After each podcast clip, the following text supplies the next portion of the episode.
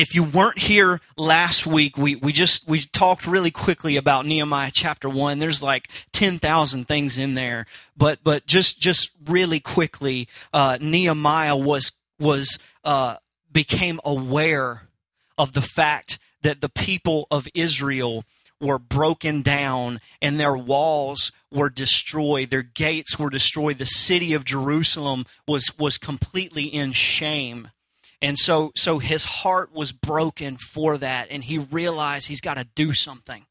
All right? And so so that's where we're at in the story. Nehemiah is is literally praying and mourning and fasting and all of this stuff to uh to to hopefully gain the favor of the king of persia to be able to go to jerusalem to help rebuild the walls. All right? So that's where we're at.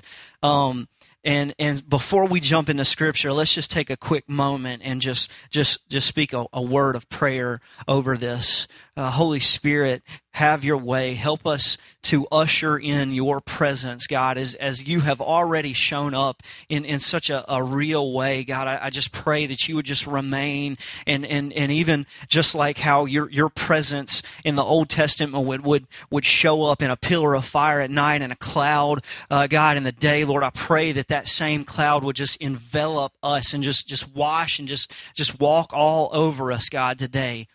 Help our hearts and minds to be open to seeing your move. Holy Spirit, have freedom today, God. We love you. In your name. Amen. All right, so so let's unpack Nehemiah chapter 2 real quick. I'm going to I'm going to run through a few things. So in in chapter 2 starting in verse 1 and 4, uh, 1 through 4, it says this, in the month of Nissan or Nissan, if you like foreign vehicles in the 20th year of the king Artaxerxes' reign when wine was before him. Okay, so Nehemiah was the cupbearer. Remember that. He was the guy that took the, the, the wine to the king and he would take a test drink of the wine before the king would receive it. And the reason he did that is because if it was poisoned, Nehemiah was the fall guy. He was the one who's going to die first. So uh, him and him and the king had a pretty good relationship. If if you're drinking wine with the king, right? And so he took the wine and gave it to the king. says now I had not been. This is Nehemiah. Now I had not been sad in his presence. And the king said to me, Why is your face sad, seeing that you're not sick? King saying, Listen, man, you better not be sick because you just drank out of my cup. And I'm getting ready to take a drink out of this cup. Nah, that's not what he's saying. He's saying, Nehemiah, something's up, man. It says, I hadn't been sad in his presence, meaning I haven't been depressed. Now remember from chapter 1, four months, four to five months has passed since Nehemiah realized that Jerusalem, Jerusalem was in ruin. And his heart was broken, and he mourned and prayed and fasted for four to five months. And yet he had not been sad in the presence of the king. There's a couple reasons for that.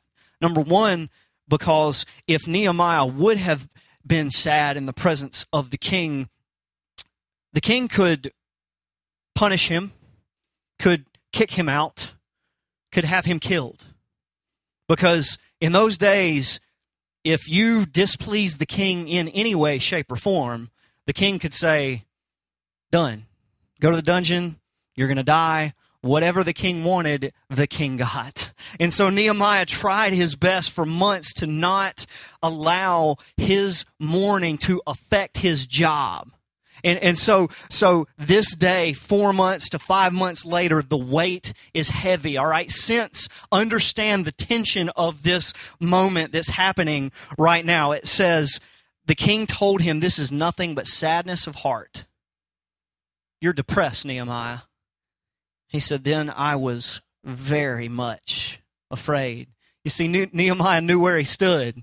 He knew he was in the king's presence and the king could potentially be displeased with him. And, and especially if Nehemiah gets to actually tell the king that he's sad for Jerusalem because Jerusalem was in Persia. It was a part of the a part of the Persian Empire. And so if uh, if if Nehemiah gets the opportunity to say, "Hey, I want to go back and rebuild the walls," remember that city that you guys conquered couple hundred years ago, yeah, I want to rebuild it back. Why do you want to rebuild it back? Well, I don't know. I just want to rebuild it back. I don't think the king would take too kindly to somebody going and fortifying a city that he helped destroy, that he was the empire, the king over, and then he's going to send somebody to build up another nation? I don't think so. So Nehemiah's freaking out a little bit. Understand the tension of this moment. Four to five months of prayer, four to five months of mourning, of fasting, and then all of a sudden he gets this opportunity to stand in front of the king and share what is going on. This is a tense moment. So what does Nehemiah do? He says, Let the king live forever. You know how uh, whenever we're getting ready to do something that could potentially cause some major conflict, we always start with something really nice? Hey, King, man, I really like that robe. It brings out your eyes. Did I mention I've saved your life a couple times, right? I'm drinking the wine and stuff. Me and you, we're friends, right? We always do that, like, like try to soften the blow, right? But he says, let the king live forever. Why should not my face be sad? When the city, the place of my father's graves lies in ruins, and its gates have been destroyed by fire. Then the king said to me, What do you want? What do you want, Nehemiah? and then this little verse. So I prayed to the God of heaven. As if four to five months of mourning and fasting and praying were not enough. He ends this conversation before he steps into what he's really asking for with so I prayed to the God of heaven. Friends, we have to understand who the source is. We've got to recognize the source if we're going to fully step into a movement that God is in control of and that God is moving and pushing forward, God has to be the one that gets the glory. God has to be the center of the whole thing. And I love this. He prayed for four to five months. But yet, right before he gets ready to have this conversation, it says, Then I prayed to the God of heaven as if to, sh- to throw up a signal flare one more time. God, I want this to be about you. This is your thing. This is your movement. If you're in it, you will empower this to move forward. We have to know who the source is. Because guess what? This was out of Nehemiah's hands. He wasn't in control of this situation. He was a measly cup bearer. That connects, I feel like, a lot of times with us. And here we are, right? Who are we? We're just little ants on the face of the planet walking around. What does my life mean? What does it matter? Does this decision really make a difference in light of eternity? Yes, it does. God wants you. God wants to empower you to be a part of his movement. God wants to ignite you to do something crazy, not for your glory or your kingdom, but for his. We have to embrace God is the source, and we're a part of the story of him. But here's the catch God does the heavy lifting, God does everything. What's Nehemiah done up until this point? Pray. That's all he's done. Not all he's done. He's done the right thing. Man, so many times we just get consumed by life and we forget that we're connected to the source. So here's my question What are you doing right now that you need God to come through? Where are you at right now where you desperately need God to show up?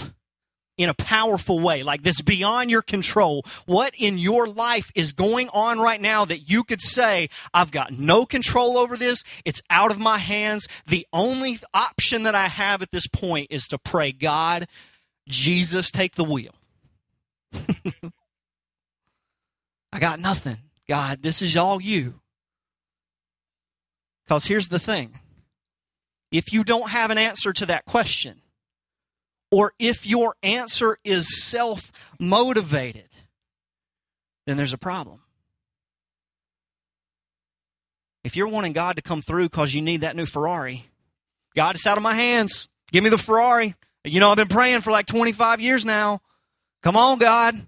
I need that million dollar house, right? I could really get to my appointments faster if I had that private jet, God, or the $100,000 job or whatever it is. If it's self motivated, man, I, you're in the wrong seat. There's a problem. man, where do you need God to come through? For me, it's downtown High Point. Like it's out of my control, it's out of my hands. Every day, I walk away with like this, this just heaviness.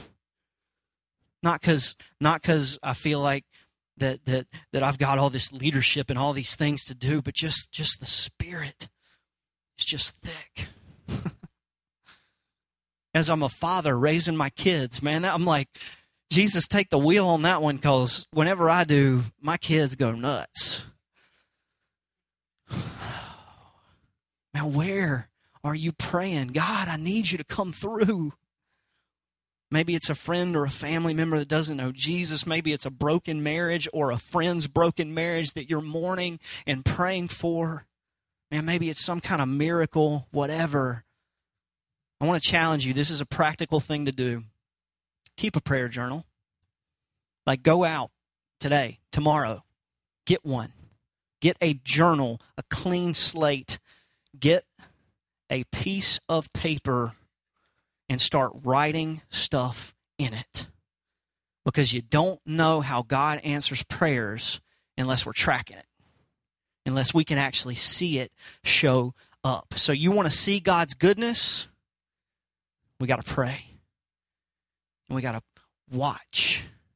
We got to open our eyes to it. You want to embrace God's goodness? Pray go to him recognize him as the source. So so watch this in, in verse 8 all right? So so the king I, am gonna jump ahead. The king went ahead and and told nehemiah you're good. You can take some people. You can take uh, a few little army guys. You can take some supplies and you can start building the walls all right? I'm gonna commission you to do that nehemiah because because you're a good you're a good man all right? So in verse 8 look at this says, The king granted me what I asked for, for the good hand of my God was upon me. Now get this. Like 10 seconds earlier, for four and a half months, Nehemiah is praying and mourning and broken and overwhelmed with sorrow and depressed to the point that the king notices it. And in a split second, all of his prayers showed up in this moment. He was tracking with God. Here's the thing God's plan didn't change, Nehemiah's heart did. As you pray and you connect to the vine, like it says in the New Testament, Jesus said, Abide in me. As we learn to abide and be in God, pray to God, live in His presence, then we start seeing more and more of how He's showing up. And then the requests that we're asking for become more and more like His heart. So get this. Show, look at this. Show this uh, picture this is once again this is like so scientific and mathematical and, and intense it's going to blow your minds as soon as it gets up there in three two one. All right. It's like third grade level. All right? But here it is. On one side you have god's story. Okay God's story is always going. It's always happening. God is the author of today. He is writing the history of earth. It is His story that we're a part of. That is true reality. And then on the other side, there's my agenda. My agenda is my perceived reality. My perceived reality in my own little Brent world is my reality. but sometimes what I perceive and what I think is real actually is not what's going on at all. Because sometimes our agenda can be off centered from God's. So here's the sweet spot. When God's story and our agenda touches. when what I want to happen and what God wants to happen touch, that is where you see tangible evidences of God's presence on this earth. Nehemiah just experienced this. God, I think you want me to go rebuild Jerusalem. God, I think you're asking me to do this. I know that you've put this in my heart. I'm praying, God, that you would just work it out for four to five months. I'm praying, God, please work this out. And then, boom. God's true reality, his story that he's orchestrating, and Nehemiah's desire intersected. And he went from being mourning and sad to one of the most confident leaders in the Old Testament because he knew beyond a shadow of a doubt that the good hand of God was upon him. You want to see God's good hand in your life? Intersect with true reality. The only option we have is to pray.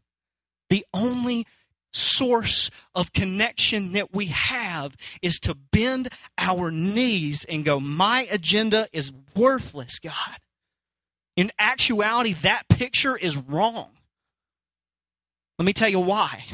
God's story circle is like 100 million times bigger. And my agenda circle should be a teeny little bitty dot. But unfortunately, what we do is we tend to make our agendas as big as God's story. We try to write our story on top of God's story and say God's telling us to do it. Hmm. Our agenda has to shrink, and His true reality has to expand. That is how we begin to see the true goodness of God. We've got to develop the ability to embrace the good hand of God. And the only way we get there is by connecting to Him in prayer. It's a direct line. So, Nehemiah goes to Jerusalem. He's commissioned by the king. And he goes there and he is there for three days hanging out. And it says this in verse 12. Look at this. Look at this. It says, Then I arose in the night. All right, so he did it when no one was looking. Uh, Nehemiah gets up in the night and uh, he took a few men with him. He says, I told no one what my God had put into my heart to do for Jerusalem. And the, the officials didn't know. Oh, sorry, sorry, sorry, sorry. Hang on. Let me back up a minute. That's verse 12. All right, so let's fast forward to verse 16.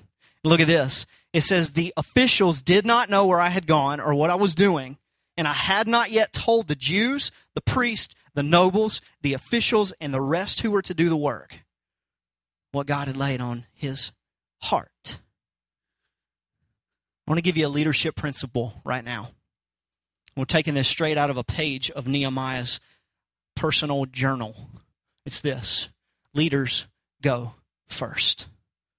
Leaders go first when you know beyond a shadow of a doubt that God's good hand is upon you, you can step forward in confidence regardless of who's following.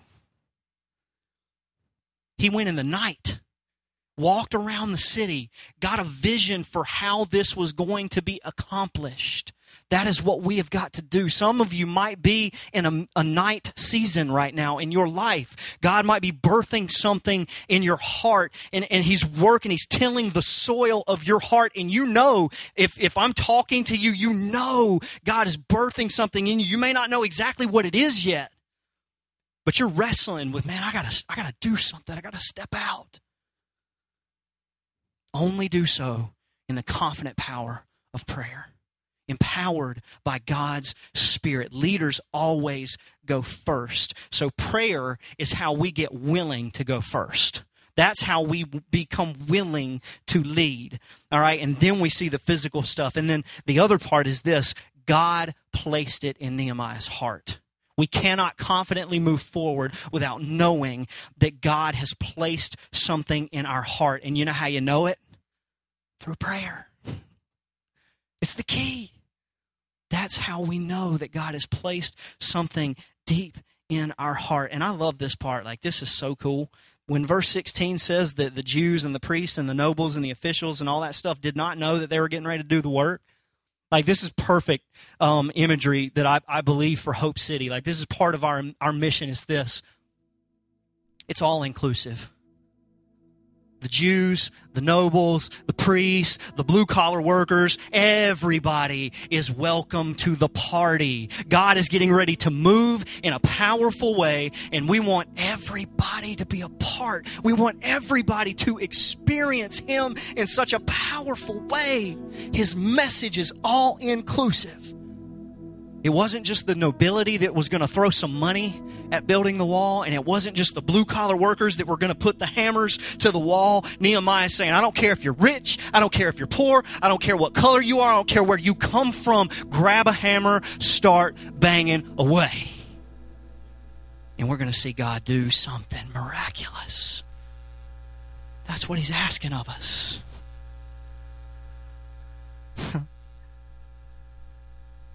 And so, to convince the Jews, what Nehemiah did was this. Look at verse 18 with me.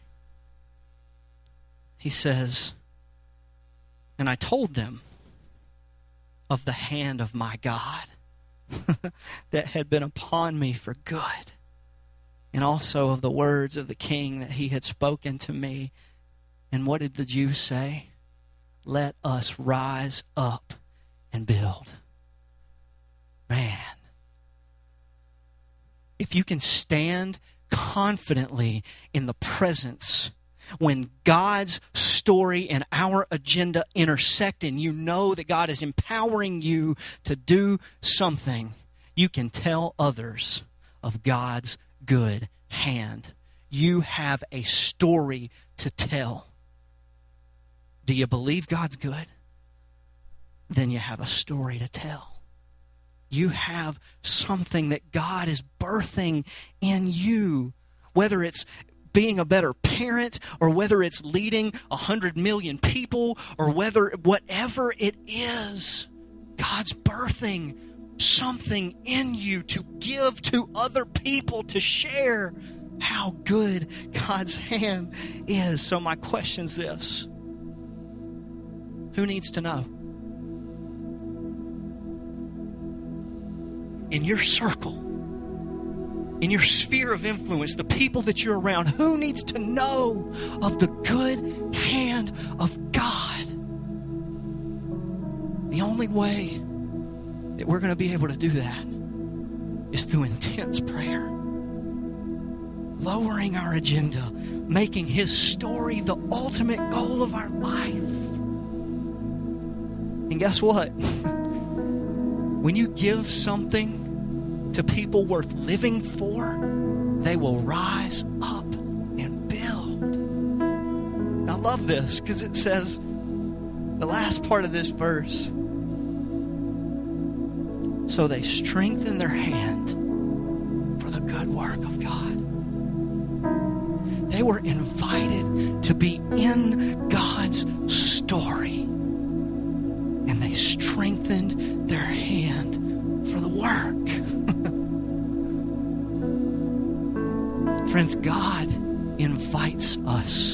to be a part of His work. God empowers us. God is orchestrating this story of how He's moving in the communities of High Point and Thomasville and Winston and Greensboro. He's all over the face of this planet, and His presence is here now. So, what are you going to do? Are you going to rise up and strengthen your hand for the good work? Are you going to step into that calling? Whatever that is that you know that God has been tilling your heart to do? Some of you in this room need to pick up a hammer and go to work. Some of you in here know exactly what God is calling you to. And it's time to stop waiting. Pick up a hammer and go to work. Telling others of how good God is along the way and watching people rise up and build alongside you. Telling the story of God's goodness along the way. Some of you, you're not there yet.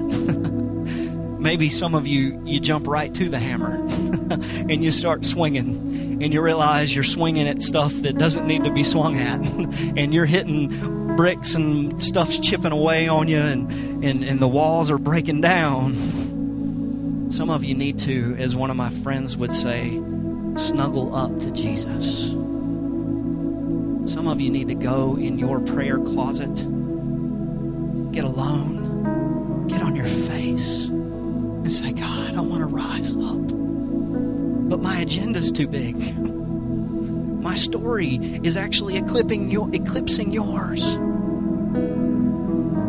I keep trying to pick the hammer up when, all I, when I really just need to lay down and just stop and just mourn and pray and just be in your presence.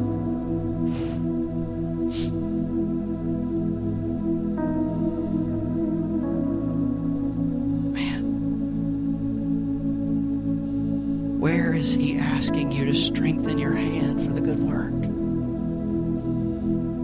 So here's what I want to do. The rest of the band, you guys come on up. We're, we're going to leave our heads up and our eyes open. Here's the challenge lean in to Jesus, lean in to God's presence today, right now we have one up on Nehemiah. We have the Holy Spirit of God present, empowering us all the time. We have an X factor. We have weapons of spiritual warfare to take this community by storm. So I want to challenge you right now lean in. this song is, is so appropriate. It's called Closer. Man, that's a, as I was thinking about this, I looked it up. I looked up the the little thing that we have that tells what songs we're playing. I'm like, God, you're ridiculous, man. it's like you're orchestrating this thing, man. So what I want you to do is, as we sing this song, this is our makeshift altar. Some of you need to just pray some of you need some people to pray with you. Some of you know exactly what it is that God is asking you to do, and you need to be anointed to do that. You need to be prayed over to step in, to have the confidence to step into whatever God is asking you to do. So if you are on the ministry team today, you're, you're on. We're praying for people today. So, as we sing this song, this altar is open, and I want you to stand confidently and come up to this place, kneel before a holy God, and give Him whatever it is that you need to give so that you can rise up and build. Holy Spirit, move as we sing your praises today, God. Would you stand with me and sing this song?